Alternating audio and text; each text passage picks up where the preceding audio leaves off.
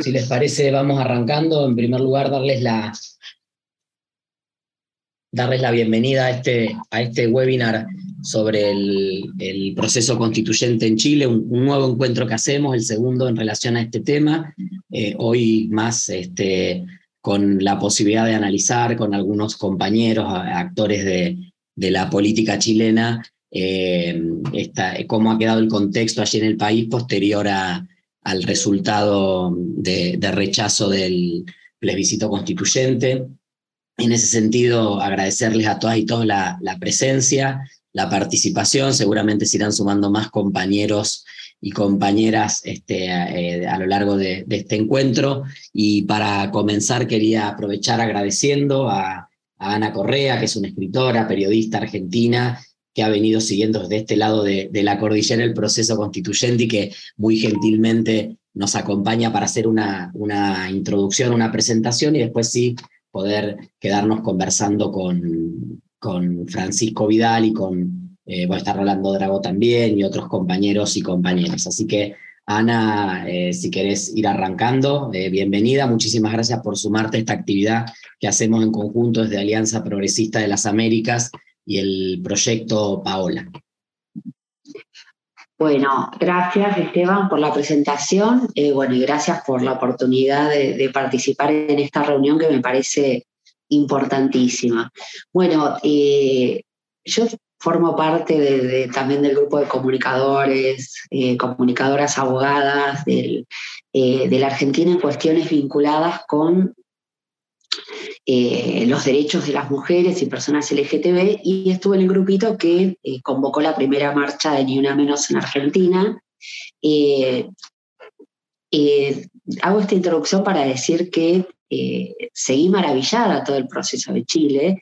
Eh, realmente eh, todo lo que se logró en los últimos años, empezando por las movilizaciones, y algo que fue muy impactante, o sea, lograron que se hiciera la primera convención constituyente paritaria, se logró el triunfo de Boric, se lograron instalar temas, digamos, muy trascendentes y eh, en un momento, y todos miramos con muchísima esperanza eh, el triunfo en Chile, muchísima esperanza. Y bueno, eh, ocurre lo de la Convención Constituyente que se da en un momento donde estamos con una explosión de narrativas de los sectores antiderechos, de los sectores de la, de la derecha, que ya está pasando de la narrativa al acto, lo vemos con, eh, digamos, las elecciones en Italia, eh, lo vemos con un tema polémico que no, no, quiero abrir el debate porque estamos para hablar de otra cosa, pero eh, que se haya llegado al intento de, de magnicidio de la vicepresidenta Cristina Fernández de Kirchner. Entonces, en ese contexto, donde estamos todos en guardia, quienes defendemos determinados derechos, va a ser muy interesante escuchar a Francisco Vidal Salinas y yo quiero hacer una trampa que es, voy a, voy a adelantarme con un tema que es el siguiente. Yo soy fanática de la política de Chile, de la política progresista, me unen un montón de cuestiones eh, y me desconcertó que en el proceso de la convención empecé a leer por primera vez en muchos años a, a referentes intelectuales, sobre todo escritoras y escritores que yo sigo, tener una opinión dividida con la convención. Eh, yo soy un incondicional de, los referentes que tengo, bueno, y tengo contacto con corporaciones humanas que me pasaron una solicitada para firmar y apoyar, y tuve dificultades para juntar firmas también por este ruido que se había metido. Entonces, eh, aprovecho para eh, pedirle a Francisco que si en alguna parte de su exposición nos puede dar elementos como para seguir este, este debate y para entender qué es lo que pasó ahí. Bueno, con esa excusa de, eh, perdón que haya hecho esta trampa, pero realmente eh, me quedé muy preocupado porque gente que yo sigo hace 30 años que nunca tuvo, digamos, un matiz Aquí eh, encontré divisiones. Bueno, ahora sí, vamos a, a, lo importante, a presentar a Francisco Javier Vidal Salinas, el profesor de Historia y Geografía, académico, político chileno, conocido por todos ustedes, miembro del Partido por la Democracia, PPD, fue subsecretario de, Desarrollo Regional Administrativo y ministro de, la presidencia de, Lagos, y durante el primer gobierno de, Bachelet, secretario general, eh, y a cargo de defensa entre el 2009 y 2010. Así que bueno, le damos la bienvenida y escuchamos a Francisco Vidal Salinas. Gracias, Ana. Gracias a todos, gracias por la invitación. Miren, primer dato. Se conjugó para el plebiscito una situación inédita en Chile, que tiene que ver con el sistema electoral. En la historia de Chile, durante mucho tiempo, la inscripción era voluntaria y el voto obligatorio. En 2012 se invirtió la inscripción automática y el voto voluntario. Y ahora se dio algo que nunca había ocurrido en Chile. Inscripción automática y voto obligatorio. Y eso llevó a que en el plebiscito participara el 86% de los mayores de 18 años en Chile. Más de 13 millones sobre un universo de 15 millones y fracción. O sea, tenemos la elección en participación más grande de la historia de Chile. Si a, si a esos 13 millones yo les agrego 600 mil excusas formales 400.000 chilenos fuera de Chile y varias decenas de miles que están fallecidos y no borrados del registro, podemos llegar al 90, 92%. En ese universo, el más grande en la historia de Chile, la izquierda y la centroizquierda ha sufrido la peor derrota desde el año 90. La derrota anterior fue el golpe de Estado. Pero como lo decía aquí un amigo historiador, la derrota del 73 fue causada por la derecha, la oligarquía, los americanos. La derrota del 4 de septiembre fue causada también por la gente que nosotros queremos representar. El voto popular, siempre inclinado hacia nosotros, una parte importante de ese voto popular también votó rechazo. Les voy a poner ejemplos concretos. La comuna más rica de la región metropolitana y del país se llama Vitacura. Ahí el rechazo obtuvo el 86%. Siempre compensábamos a Vitacura con la comuna más pobre de Santiago, Lo Espejo pues en los espejos ganó el rechazo 51-49. Con eso les digo todo. O sea, esta es una derrota profunda. Segundo, ¿por qué? Aquí convergieron tres cosas. Uno, la derecha más derecha, la derecha más económica, social, cultural, mediática. Aquella derecha que rechazó el plebiscito de entrada y que obtuvo el 22%. Aquella derecha que en la elección de convencionales repitió el mismo porcentaje, 22%, y obtuvo solo 37 convencionales de 155 y, en consecuencia no obtuvo el tercio. Ahora, todo eso, el primer dato que ustedes tienen que tener es que la, la derecha, esa derecha, la derecha poderosa, desde el día uno se pronunció para que esto no resultara. Desde el día uno. Segundo dato. La convención la convención tuvo una mayoría que conformaba la ultraizquierda, la izquierda y la centroizquierda.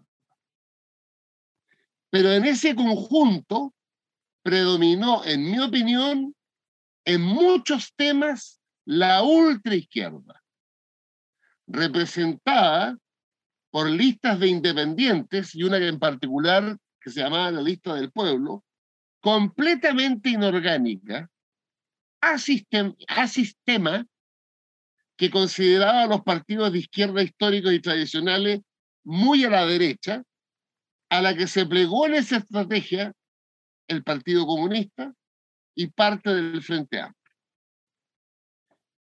¿Qué significa eso? Que esto es muy importante para entender el rechazo.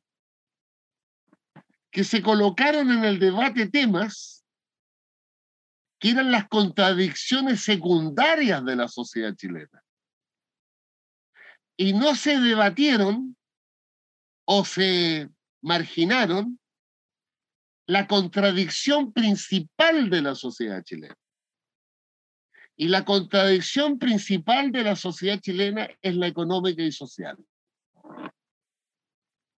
La más alta concentración del ingreso en América Latina un ejemplo, compañeros.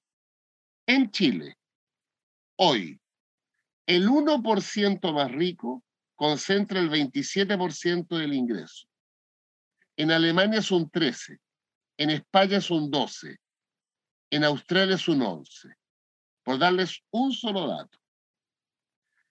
Esa mayoría, así configurada, en vez de hacer el acento en el Estado social y democrático de derecho, que apuntaba a la contradicción principal, agitó el ambiente con las contradicciones secundarias.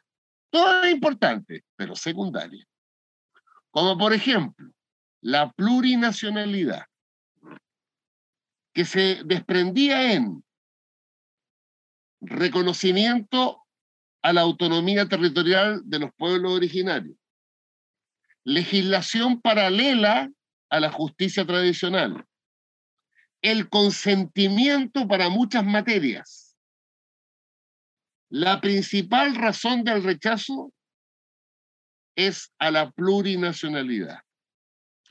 Y que la derecha usó estos contenidos para exacerbar cierto chauvinismo.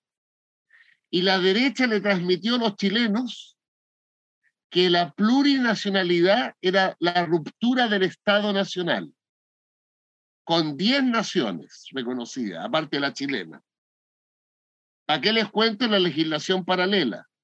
¿Para qué les cuento el consentimiento indígena? ¿Para qué les cuento las autonomías territoriales? O sea, todo el debate colocado por la mayoría de la convención en materia de plurinacionalidad fue exacerbado por la derecha exacerbado porque quien le dio la materia prima para esa exacerbación fue la mayoría ultra, en mi opinión, de la convención. Segundo,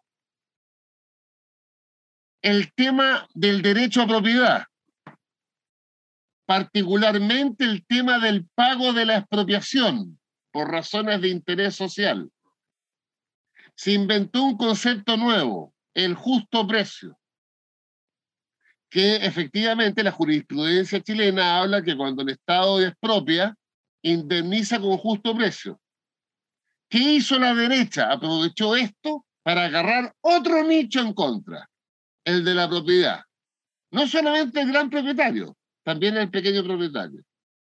En vez de colocar lo que hay en la constitución vigente, que es la expropiación pagada en valor comercial, justo precio otro nicho en contra. Después nos fuimos a las policías. Se sacó de la constitución a las dos policías chilenas, Carabineros de Chile y la PDI. Y además se dijo que se iba a desmilitarizar Carabineros de Chile, institución que tiene 95 años. Otro nicho en contra.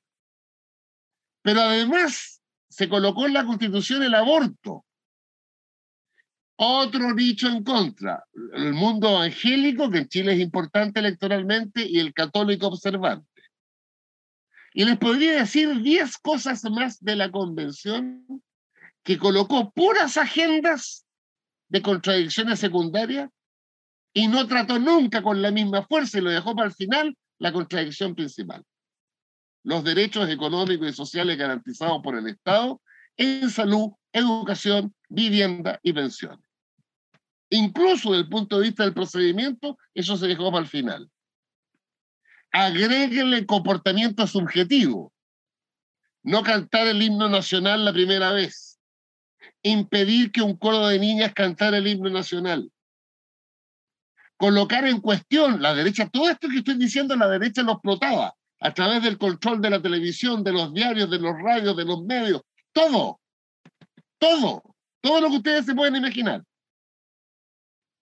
Se reconoció la bandera, el himno nacional y el escudo, pero después de un debate, la derecha que hizo, estos antipatriotas quieren borrar una nueva canción nacional, un nuevo escudo, una nueva bandera.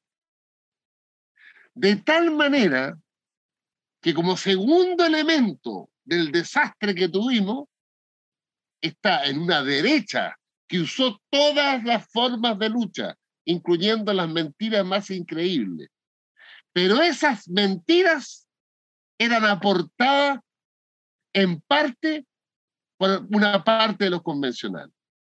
Miren, compañeros, yo hice campaña en, terreno popular. Tuve más de 15 encuentros con gente del mundo popular. ¿Saben cuál es la pregunta más recurrente? Compañero, ¿es verdad que me van a quitar mi casa? Compañero, ¿es verdad que no tengo derecho a la segunda vivienda? Escuchen cuál es el origen de eso. Cuando se discutió el derecho a la vivienda digna, a ese derecho a la vivienda digna se le agregaron como ocho adjetivos.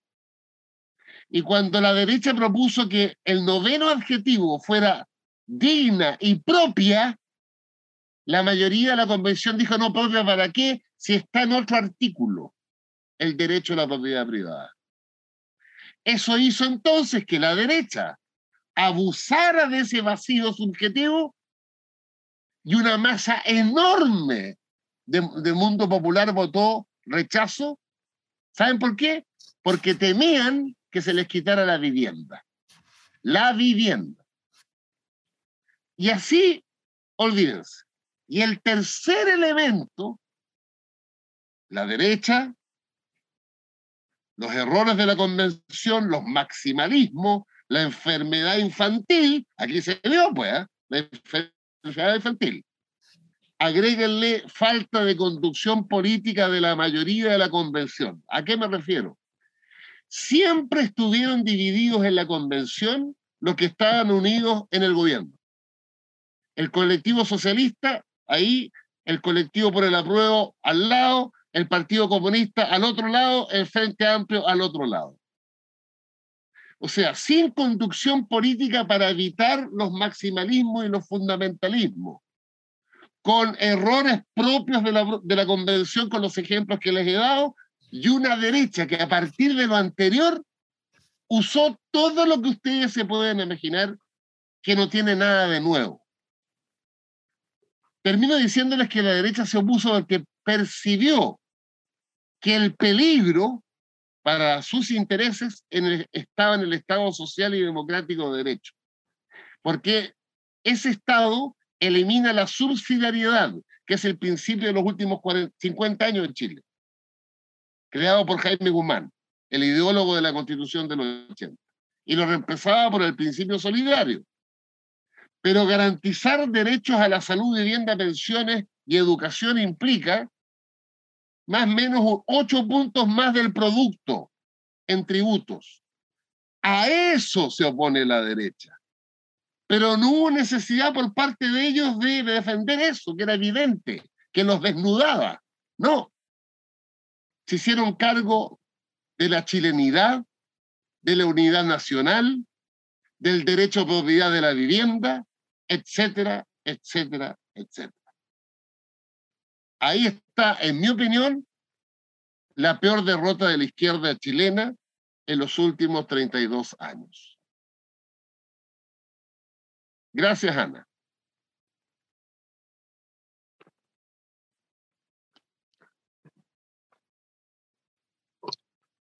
Gracias, Francisco. La verdad que este, muy, muy claro, impactante y eh, quería eh, aprovechar, eh, si, si Ana me permite, para preguntarte, pero ampliarle también la pregunta a, Rolando, que también nos acompaña.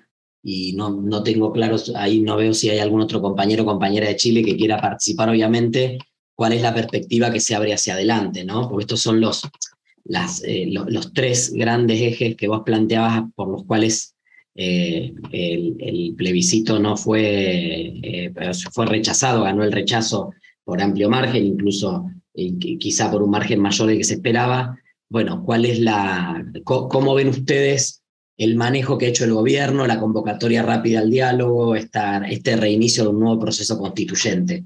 ¿Qué, perspectiva le ven a eso? Solo te quiero decir, perdona, que en el rechazo también hay un voto de rechazo al gobierno. tú no puedes separar lo uno de lo otro. Y la derecha también se encargó de eso. Pero les voy, a dar datos. Este es mi gobierno. ¿eh? Yo voté por Boric. Pero fíjense lo siguiente. Llevamos seis meses. Y la tasa de rechazo a la gestión del gobierno es la más alta en el mismo periodo de tiempo que todos los gobiernos anteriores. Es decir, ni Elwin, ni Frey, ni Lagos, ni Bachelet 1 y 2 tuvo la tasa de rechazo de la ciudadanía en las encuestas que ha tenido este gobierno a partir de abril y mayo. De hecho, en la última encuesta, el domingo pasado, antes de ayer, rechazo a la gestión del presidente 58%, apoyo a la gestión del presidente 37%. Entonces también en el rechazo no está solamente la propuesta de la convención, sino también el tema gobierno. Porque el gobierno se ha enfrentado con dos temas heredados, pero profundizado, lamentablemente el tema económico y la inflación, la inflación, el origen de la inflación es clarísimo en Chile, aparte de los aspectos internacionales. La dimensión interna es que el gobierno de derecha, el 2020-2021, para enfrentar la pandemia, se demoró un mundo en enfrentar la pandemia y en consecuencia abrió la alternativa de que la gente retirara sus fondos de pensiones. Escúchenme bien, compañeros. Los retiros 1, 2 y 3 significaron 50 mil millones de dólares. Para que tengan un dato, el presupuesto de Chile es 82 mil millones de dólares. Y a los 50 mil millones de dólares en los bolsillos de los ciudadanos con sus propios fondos, agréguele 20 mil millones de dólares que finalmente el gobierno de Piñera entregó al final. O sea, 70 mil millones de dólares en los bolsillos de los chilenos en un año y medio. Resultado, 14% de inflación anualizada hoy día. Entonces, y lo segundo, que castiga al gobierno, tiene que ver que vivimos la crisis de inseguridad más grande en los últimos 30 años, que viene de antes, pero ha crecido una barbaridad. Y mi gobierno ha tenido vacilaciones, prejuicios para aplicar los instrumentos del derecho. Entonces la suma de estos dos elementos también colaboró al 62% del rechazo. No hablo más. No, no, por favor. La idea es seguir hablando. Bueno, si les parece, no sé, alguno de los otros compañeros de Chile quiere agregar algo. Eh, ¿Alguna Gracias, Esteban, eh, ¿puedo, decir algo? Sí. ¿Cómo no? Dale, dale, Rolando. Bueno, bueno qué gusto, eh, Pancho, verte nuevamente en este espacio. Habíamos tenido, en una reunión anterior, lo grato de conversar contigo y la verdad que yo te escucho mucho y, y, la verdad eres muy didáctico, ¿cierto? Ya, y creo que va a ser muy útil, por lo tanto, para esta reunión, ¿cierto?, de la Alianza Progresista de América Latina, ¿cierto?, tus reflexiones. Eh, yo señalar un par de cosas, digamos, ¿cierto? ya también. Eh, primero, la gran frustración, ¿no? Eh, yo honestamente, ¿cierto? Pensé que la diferencia iba a ser pequeña, ¿cierto? 48-52 para uno, para otro lado, digamos, ¿cierto? Ya, lo que ya era complejo, porque iba a polarizar, pero en fin, pero eso era lo que muchos pensaban, yo por lo menos me inclinaba por esa tendencia. Eh, que iba a ser una diferencia pequeña para uno, para Sin embargo, ¿cierto? Eh, los números que ha expuesto eh, Pancho fueron frustrantes. Mm. Una hora después que empezó el conteo de votos, ¿cierto? ya nos dimos cuenta para dónde iba y qué es lo que iba a suceder, digamos, ¿cierto? Ya, lo que también, dicho sea de paso, habla muy, muy bien, digamos, de nuestro sistema electoral. Pancho, ¿cierto?, ha mencionado una serie de, de elementos, ¿cierto?, que él denomina nichos en contra. Eh, hay otros que yo agregaría, digamos, esto que Pancho lo mencionó, creo que también para mucha gente fueron fundamentales. El tema de, por ejemplo, la situación económica también, ¿cierto, Pancho? Pienso yo que atentó en contra, digamos, ¿cierto? Ya todo plebiscito que ha habido, ¿cierto?, en el mundo, siempre la situación económica, ¿cierto?, predominante en ese momento marca mucho, y acá está una situación muy compleja. El, el Brexit pasó mucho también por eso, ¿cierto? Ya en Colombia pasó algo eh, similar, o sea, la situación económica puntual del momento, ¿cierto? Ya es un ingrediente importante y lamentablemente la situación que estábamos sufriendo y que seguimos sufriendo en Chile sigue siendo una situación muy compleja. El tema de la seguridad que dice Francisco, yo lo quiero reafirmar, incluso hoy día o ayer hubo un pronunciamiento, digamos, desde la Corte Suprema respecto de este tema, ¿cierto? Que, que sigue siendo un tema muy dramático, ¿verdad? Para la para las personas y yo creo que eso también fue un, un, elemento, un elemento importante. Fíjense ustedes, compañeros, Pancho, si no me equivoco, ¿cierto? En ninguna comuna del norte del país, en ninguna comuna del sur del país ganó el apruebo. ¿No, Pancho? No te equivocas. En segundo lugar. El, el, apruebo ganó en, escúchenme bien, compañero, en ocho comunas de 346. De esas ocho, cinco en la región metropolitana y tres en la región de Valparaíso. Fíjese, compañero, que uno de los elementos importantes de la Constitución, ¿cierto? Lo que Francisco mencionó, el tema de la plurinacionalidad, el esfuerzo que hizo el país, digamos, ¿cierto? Por hacer una, una convención constituyente con participación, ¿cierto? De los pueblos originarios. Sin embargo, en regiones en donde la población de pueblo originario, ¿cierto? Ya es altísima, ganó el rechazo no ganó la prueba, digamos, ¿cierto? Hay una región, ¿cierto? De alto biodío, tengo el dato por aquí, lo estaba justo mirando recién, ¿cierto? Donde hay un, 84% de población indígena en, esa, en esa región, 84% de población indígena. Y la opción rechazo ganó por 70% de los votos. Entonces, algo, algo se hizo mal, algo, algo no estaba funcionando bien. Después, digamos, ¿cierto? sin ninguna duda, hay algunos elementos ¿cierto? que también han, han sido mencionados, como, como, como causante. Yo creo, digamos, que el, el, el, el tema, digamos, del comportamiento de los convencionales al inicio, digamos, ¿cierto? del trabajo, ¿cierto? marcó, ¿cierto? ya marcó, digamos, esto ya eh, una, una, un, rechazo de parte ¿cierto? importante de la población. En segundo lugar, siempre se dijo que esta, que esta constitución parecía más un programa del gobierno, digamos, esto ya que una constitución para los próximos 50 años, ¿cierto? cosa que, por supuesto, no, no, no, no, no era lo que habíamos pensado. Eh, después, digamos, ¿cierto? ya también Pancho acaba de mencionar el tema de los números, ¿cierto? de aprueba al gobierno, sin ninguna duda, ¿cierto? Cuando, cuando ya se empieza a percibir que la opción rechazo, ¿cierto? empieza a crecer en las encuestas, coincide, ¿cierto? con el momento en que hay una desaprobación, ¿cierto? ya al, al, gobierno, al gobierno, digamos, ¿cierto? y al trabajo del gobierno y, y al presidente. Y como yo dije, ¿cierto? el tema también de la, de la situación económica eh, eh, ¿cierto? fue súper eh, relevante. Em, yo creo también que, que, que, que, hay que mencionar, digamos, ¿cierto? que sin ninguna duda hay temas que en todo caso quedan vigentes de todas maneras para el futuro proceso. Hay temas que no van a desaparecer de la agenda y que fueron temas que se impusieron en, esta, en este debate, en esta reflexión constitucional.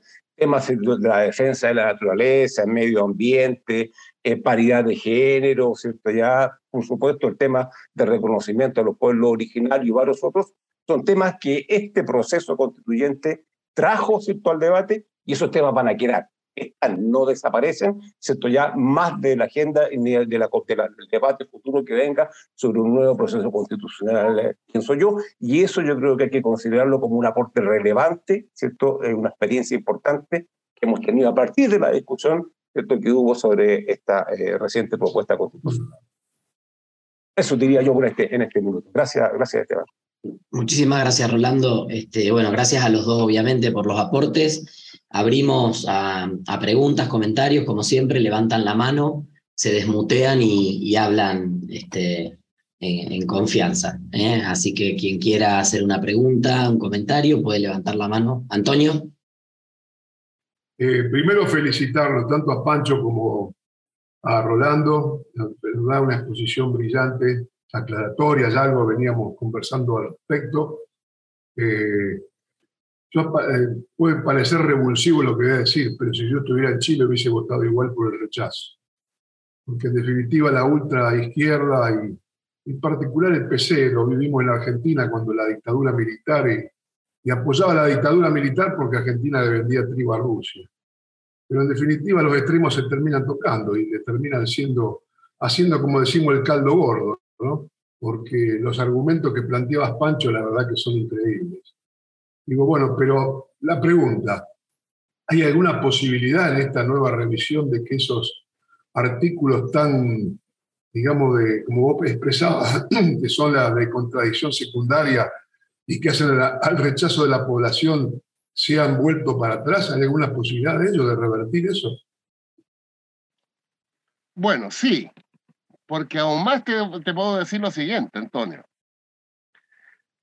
Eh, el bloque que se llama en Chile socialismo democrático, eh, en Chile se gobierna inédito, ¿no? Con dos coaliciones.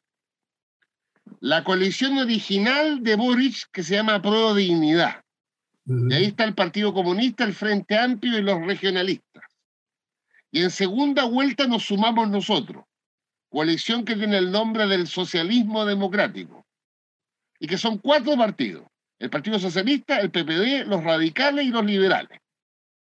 Estos últimos cuatro adelantaron a, lo que estábamos hablando y lograron convencer a los otros de que si ganaba el apruebo, teníamos que mandar inmediatamente una reforma constitucional para eliminar las excentricidades de la convención. Pero eso no fue escuchado por la población. Fue mucho más fuerte el mensaje de la derecha. Fue mucho más fuerte la incertidumbre. Fue mucho más fuerte el miedo a perder la casa propia en el mundo popular. Entonces, claro, hicimos un esfuerzo. Ahora, en la situación actual, es difícil. Yo no conozco en la historia que los derrotados, nosotros, marquemos la pauta de lo que viene. Pues. Los que colocan la pauta de lo que viene son los vencedores, nunca los derrotados. Ahora, los vencedores tienen un problema. La derecha. Y una parte de la centro izquierda que se jugó por el rechazo. Pero dejemos a la derecha, que es lo fundamental. Tienen el problema que hicieron una campaña llamando a votar rechazo y diciendo que el proceso constituyente continuaba y que íbamos a tener de igual manera una nueva constitución. Que había que rechazar la propuesta, pero que después íbamos a hacer una nueva, comillas, que una y buena. Eso, en mi opinión, hoy día está en disputa, porque la derecha más dura, la derecha poderosa, con el 62%, que obviamente no le pertenece a ella, pero lo asume, dice, a ver, momentito, pues, muchacho. Si aquí sacamos el 62%, ¿de qué nueva constitución me hablan? Entonces el debate hoy día en la derecha está entre aquellos sectores que dicen, se acabó, seguimos con la constitución de Pinochet y la reforma, y otro que dice, pero no se puede acabar si nos comprometimos a seguir. Y eso ha llevado a un conjunto de cosas que no les quiero latear, pero la reunión, la segunda reunión no se produjo. Ahora la tercera parece ser que este viernes. Pero ya empezaron desde la derecha, que son muy hábiles, a, por ejemplo, a ver, miren, la propuesta original de la reforma que dio origen a la convención determinó algunas cosas que la convención no podía cambiar. Que Chile era una república, que Chile cumplía los tratados internacionales vigentes y que no se podían enmendar fallos judiciales. Esas fueron las limitantes de la convención que conocimos. ¿Qué creen ustedes que está diciendo la derecha ahora? No, a eso agreguémosle otras cositas. ¿Y qué cositas, ni más ni menos? Mantener el Estado subsidiario. Y a través de ustedes dirán cómo mantener la libre elección en salud y mantener la libre elección en educación. No hay lugar en el mundo donde convivan un Estado social de derecho y libertad de elección a partir de la cuenta corriente de cada ciudadano. Eso es lo que están colocando hoy día. Ahora, además están volviendo a que no sigamos a una elección de una nueva convención, que era lo natural, ¿no? Sino que la derecha hoy día está comprándose, síganme bien, la posibilidad de un nuevo plebiscito. Nuevo plebiscito que pregunte si es necesario hoy día una nueva constitución.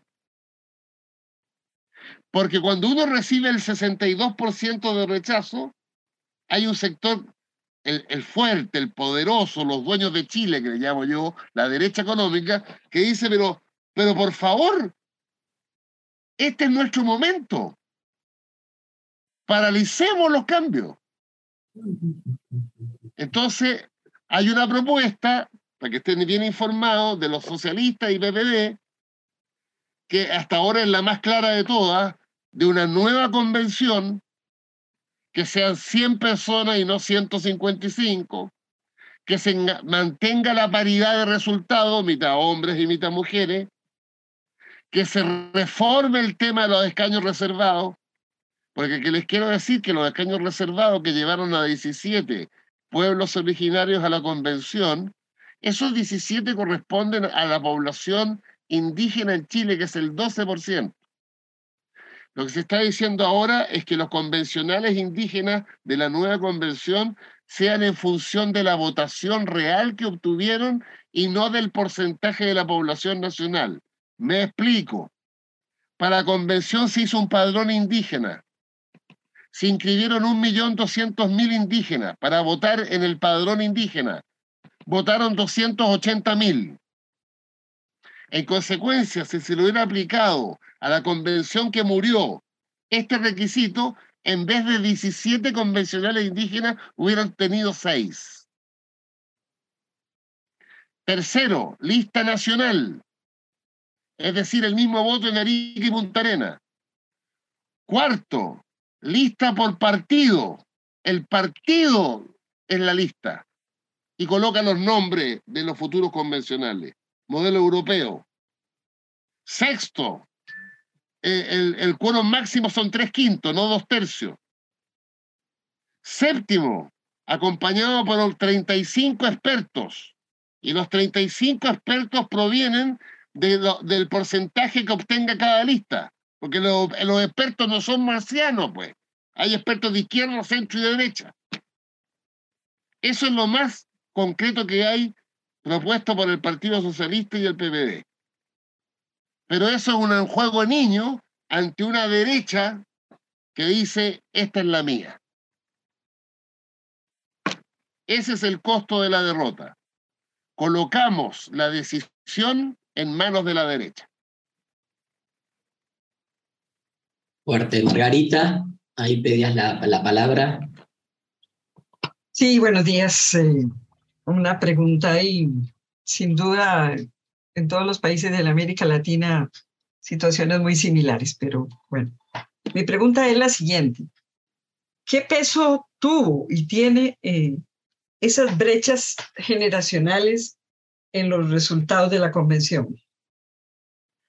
Margarita, perdimos en jóvenes, perdimos en mujeres, perdimos en los, todos los territorios, Perdieron los animalistas y le ganó en Chile el rodeo y las carreras de galgo en todas las comunas rurales. No, pero en, la, en la construcción de la constitución. Ah, no, en la construcción de la constitución, los temas de, en mi opinión, de tercera o cuarta generación fueron eh, sobresalientes. Los jóvenes, la Los jóvenes, sí, pero perdimos los jóvenes. Y perdimos las mujeres. Decía, hay, hay un gran tema. es que nos pasa lo mismo. Sí, la juventud, hay sectores de la juventud que van mucho más adelantados, reivindicando temas que son de derechos, que no se pueden postergar, que es cierto, pero no entienden de que, es decir, las velocidades en la población, ¿verdad? Y la diversidad de pensamientos y de creencias pesa muchísimo. Y eso no, no se considera, y es un, es un tema de conflicto en los partidos políticos ahora. Margarita, te voy a dar un ejemplo que es increíble. Toda la propuesta de la Convención en materia de medio ambiente, de derechos de la, naturaleza, que los animales son sintientes, fue arrasado por la propia gente. Mira, en, Chile hay una zona que se llama de sacrificio, es decir, las zonas altamente contaminadas, altamente contaminadas. En esas comunas ganó el rechazo. El tema del agua. Hay una comuna que le falta agua a la gente. Bueno, en esa comuna ganó el rechazo.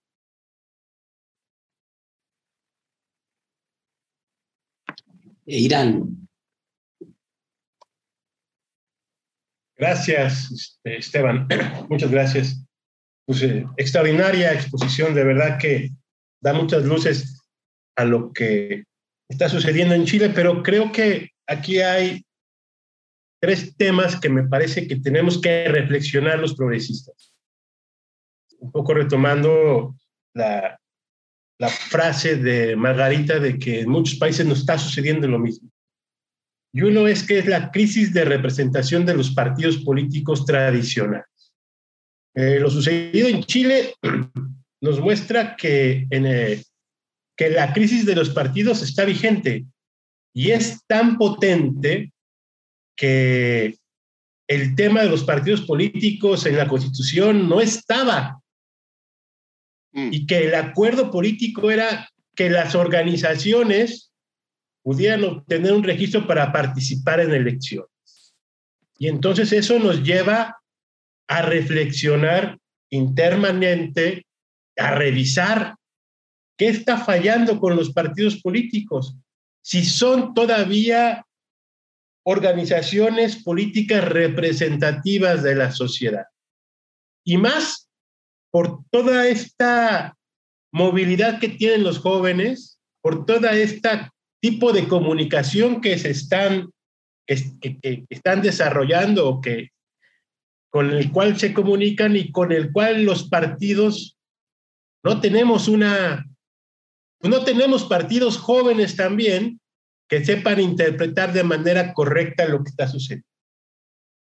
A eso me lleva el segundo tema también de enseñanza de, lo que sucedió en Chile, más allá de lo que nos ha expresado Pancho, de los posicionamientos eh, fundamentalistas de algunos sectores de la izquierda o que se dicen llamar de izquierda, ¿no? Y es que hay una crisis de comunicación en los partidos progresistas. Siempre tenemos esta forma de defender diciendo que la derecha tiene los medios de comunicación, que la derecha tiene el poder económico, las televisoras, las radiodifusoras. Sí, pero cuando llegamos al gobierno, no transformamos ese método de comunicación, no lo democratizamos, porque son eh, espacios de mucho poder económico que inciden e influyen mucho en la sociedad. Pero no nos hemos planteado como progresistas qué hacer con la comunicación del Estado, pero tampoco nos hemos puesto a presentarnos una propuesta de qué tipo de comunicación tenemos que generar para atraer el debate de los jóvenes, para atraer el debate de las mujeres, porque efectivamente nosotros acá en la fundación y con algunos amigos chilenos, incluso hicimos un par de, de actividades, una en la UNAM para llamar al voto y después tuvimos una un par de entrevistas de radio y televisión, y, este, y los compañeros que, nos, que fueron asesores de constituyentes nos mencionaban que, que sí había este estira y afloja entre las fuerzas progresistas o las fuerzas de centro, izquierda e izquierda para incorporar sus visiones. Y si no se incorporaban sus visiones, no iban con el apruebo. Lo cual nos parecía algo bastante extraño porque finalmente era un producto de lo que durante muchas décadas estaba peleando en Chile y se ha peleado en América Latina, la representación popular en los órganos de toma de decisión ahí tenemos una crisis de comunicación porque al final la constitución, era un documento podía haber sido una guía, se transformó en lo que eh, Rolando mencionaba, un programa de gobierno, ¿no? Y un programa de gobierno en la que todo mundo le metió mano y en la que todo mundo en el espectro de la izquierda tenía su propia interpretación y no había una sola visión única, ¿no? Y tercero, que es lo que a mí me parece que es lo que también tenemos que discutir, es qué tipo de nueva organización política debemos construir para tener la representación social y que nos apoye en los planteamientos políticos, económicos y sociales. Porque de verdad, eh, Chile vivió esta experiencia pero ya la había vivido en el segundo periodo de Michelle Bachelet, ya lo había yo comentado, cuando tenían una mayoría en el Congreso, donde bien podían haber hecho reformas, pero las distintas visiones de las izquierdas, ¿no? Eh, pues no, no llevaron a, a, buen puerto ese ejercicio, ¿no? Entonces también creo que tenemos que pensar en que esta idea de la unidad de las izquierdas por encima de todo, tenemos que revalorarla, porque al final, si no hay una conducción, un programa que guíe unos valores comunes, este, las cosmovisiones de la diversidad de la izquierda nos pueden llevar a coincidir con planteamientos propios de la derecha, ¿no? Entonces, yo creo que, que la enseñanza chilena en América Latina, a pesar de que se recoge muchas de las experiencias que se están viviendo desde México hasta la Patagonia, nos deben de llevar a reflexionar qué tipo de izquierda queremos construir en los próximos años. Y creo que la Alianza Progresista este, eh, tiene que invitarnos a debatir eso, porque a diferencia, de, porque también en Europa está sucediendo esa la fragmentación de los partidos tradicionales en partidos más a la izquierda y más a la derecha, nos lleva a pulverizar y entonces nos obliga a tomar decisiones, a ceder planteamientos, a ceder principios que en aras de la unidad, pero realmente la unidad a qué costo? A costo de perder un plebiscito con esa cantidad, porque efectivamente si yo estuviera en la derecha diría, ¿para qué otra nueva constitución? Los arrasamos, ¿no? Vamos a seguir con lo que está y vamos a pegarle a Boric lo más que se pueda, porque después seguimos nosotros, ¿no?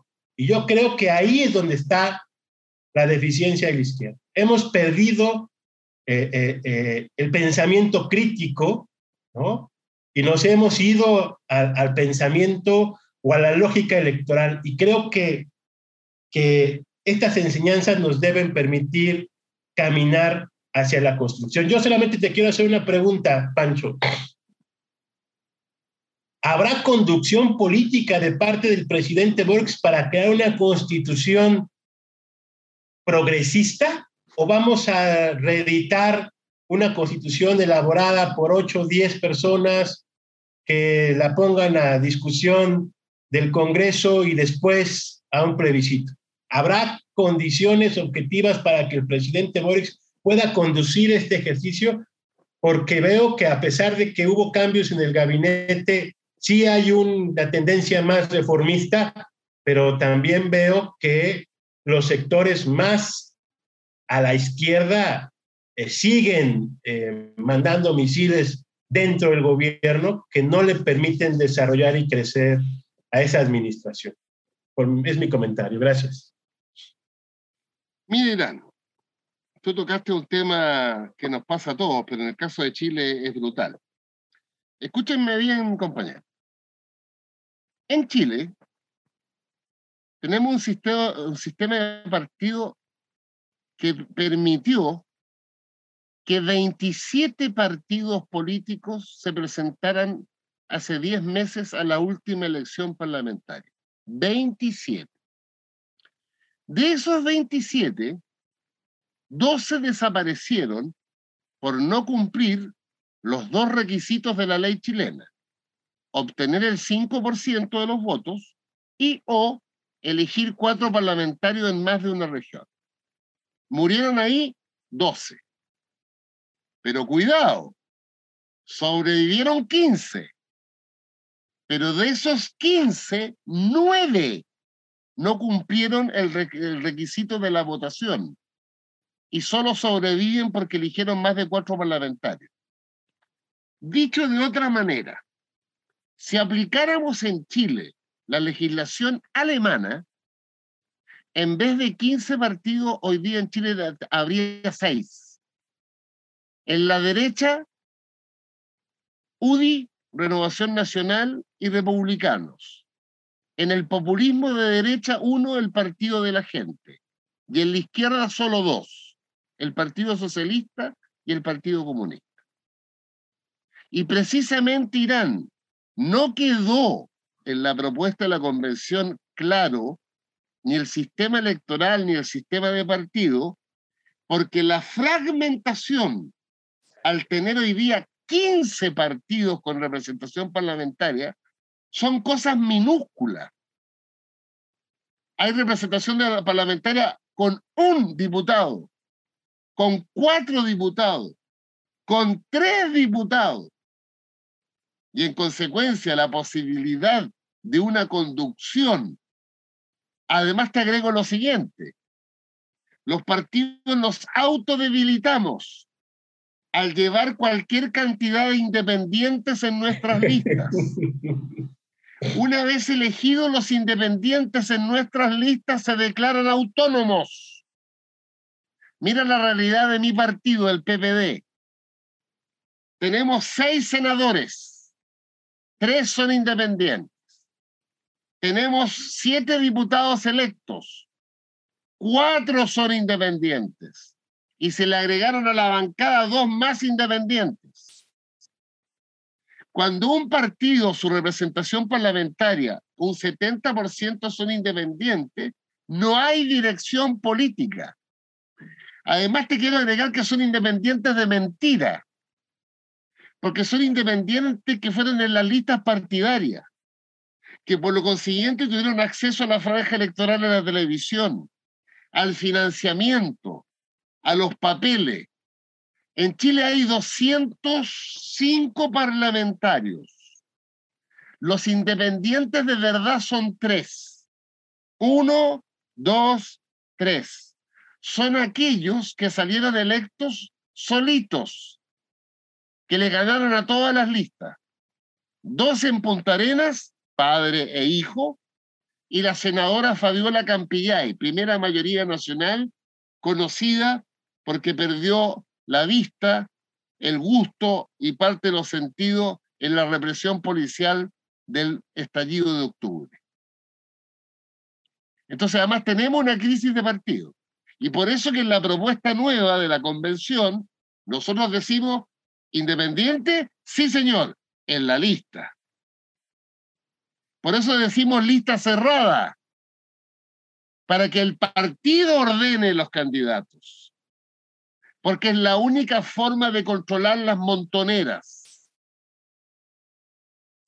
El disco lo sabe, que si se porta mal, la próxima vez va en, un número de la lista que es imposible que salga electo.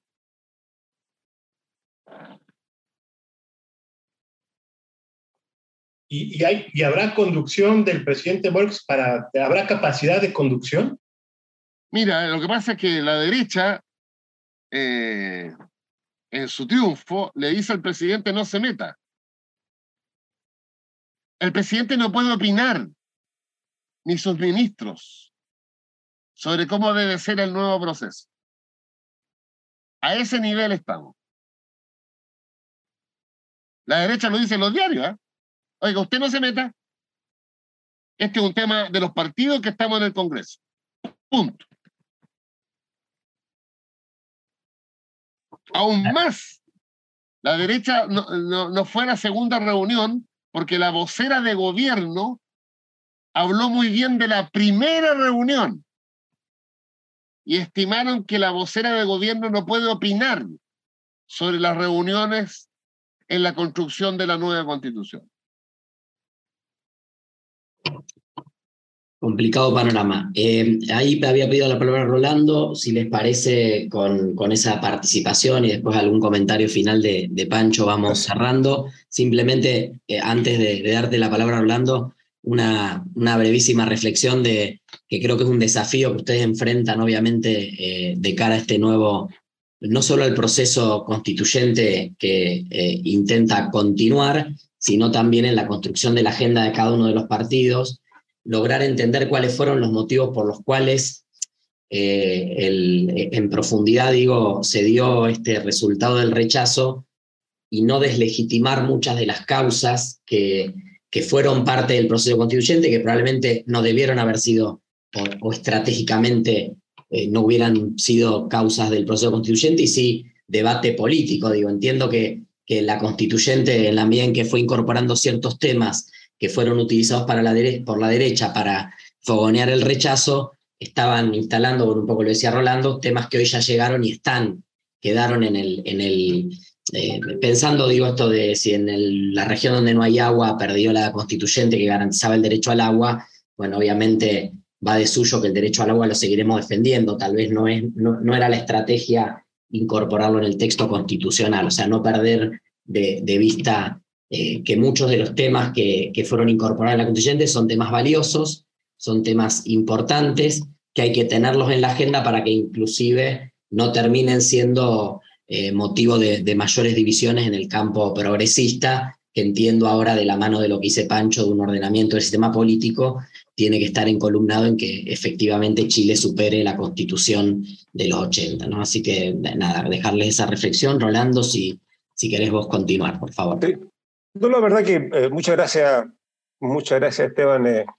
mira, eh, dos cosas. Una, un, comentario general. El presidente acaba de terminar hace un par de horas su discurso en Naciones Unidas y hay una reafirmación muy potente ¿cierto? en su discurso respecto a la continuidad del proceso. ¿ya? Yo creo que eso es súper relevante. transmitir, era transmitirle a la comunidad internacional de que este proceso en Chile no ha concluido, ¿cierto? de que hay una decisión política de avanzar y eso yo creo que era importante hacerlo ver en ese foro y, creo que es, es, importante tenerlo presente. Y lo segundo era una pregunta a Pancho, pero algo lo respondió en realidad y por eso había bajado la mano, pero, pero, pero lo menciono igual, es que eh, eh, eh, cuando este, este, proceso se inició, lo formal, ya 80-20, la población dijo, yo no quiero a, a los políticos, ¿cierto? redactando una nueva constitución, yo quiero a constitucionales elegidos. Y bueno, y así fue, digamos, ¿cierto? Por supuesto. Sin embargo, ahora, digamos, ya con esta evolución, los políticos derechamente vuelven a ¿cierto? tener la responsabilidad. Entonces, ¿cierto? Uh, dos, dos, eh, dos, preguntas, eh, Pancho, tú lo respondiste algo, pero una es, eh, es que es la importancia de legitimar ¿cierto? Esto que los políticos hoy día, ¿cierto? Están asumiendo la responsabilidad. Hay que legitimarla ante la población, ¿cierto? Ya eh, eh, teniendo en cuenta, digamos, ¿cierto? Ese voto, digamos, ¿cierto? Ya de, de, entrada. Y lo segundo, Bancho, eh, ¿cuáles son los riesgos que, tú ves a que, ¿cierto? Protagonismo que está adquiriendo nuevamente la clase política, ¿ya? En la, en la, en la, en la redacción del proceso de la nueva constitución o, de, o la definición del proceso, cuáles son los riesgos que eh, podría enfrentarlo y que podría ¿cierto? mermar el objetivo final. Eso, gracias, Pancho. Sí. Yo creo que mm, eh, aquí eh, estamos viviendo ciclo. Estoy pensando en la, en la masa mayoritaria de la ciudadanía. Confió en los independientes en la convención y los independientes fueron un desastre. Fíjense que en la convención, compañero, de 155 integrantes, 33 eran militantes de partido. 33. de 155. Entonces, venimos como de vuelta, son los ciclos. Y yo creo que este es el momento que se fortaleció los partidos y el Congreso. Yo creo que eso va a ocurrir, pero mi, gran temor es que la derecha nos lleve a un plebiscito de entrada donde se pregunte si es necesaria una nueva constitución. Y por el voltaje que tuvo el rechazo, más la capacidad de maniobra a la derecha, terminemos en un país que en dos años cambia de opinión. De pasar de un 78% por una nueva constitución a una fracción superior al 50% que diga, no, mantengamos la actual y hagámosle reforma. Que por lo demás está apareciendo en las encuestas eso.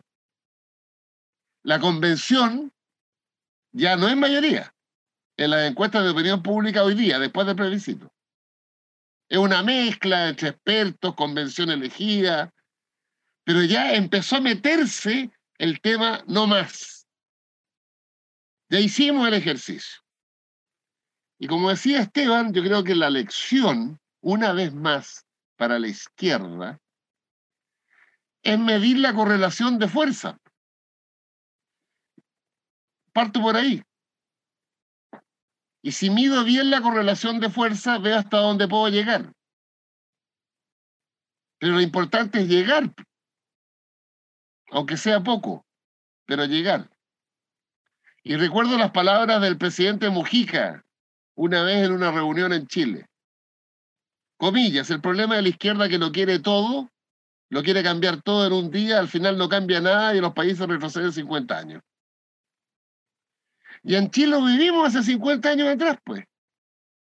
Si el presidente Allende estaba entre dos almas.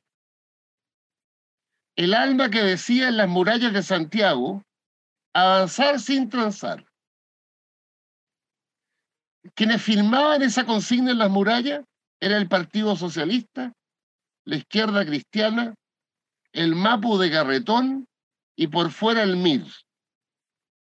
Pero al frente tenía otra muralla que decía consolidar para seguir avanzando. Eh, la firmaba el Partido Comunista y el Partido Radical y posteriormente el Mapu de Gasmuri. La convención repitió lo mismo entre avanzar sin transar y consolidar para seguir avanzando. Ganó el avanzar sin transar. Y la respuesta de la ciudadanía fue un 62% en contra. Entonces, para lo que viene, en mi opinión, hay que asegurar avanzar en la contradicción principal. Estado social y democrático de derecho. Y sin duda alguna, el Estado paritario. Pero yo dificulto que se mantenga el tema de los pueblos originarios, el tema de, la ecología profunda y otros temas de esa naturaleza. Pero bueno, resumo diciendo que, por lo menos para mí, la elección no es nueva.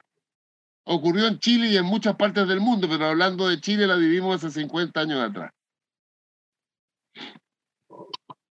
Muchísimas gracias, Pancho. Tenemos que ir cerrando. Les agradezco muchísimo a todas y a todos por participar, Pancho. Bueno, Rolando también por los aportes, las preguntas. Eh, nos estaremos encontrando en breve.